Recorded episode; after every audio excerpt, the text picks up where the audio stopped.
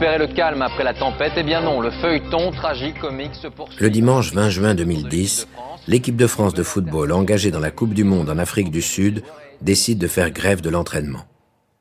Cette mutinerie diffusée en direct sur les écrans du monde entier reste à ce jour le plus grand scandale du sport français. Mais pourquoi en est-on arrivé là? Va te faire enculer, sale fils de pute.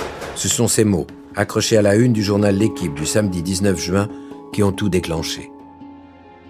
Des propos attribués à Nicolas Anelka, qu'il aurait adressé au sélectionneur Raymond Domenech à la mi-temps du match France-Mexique.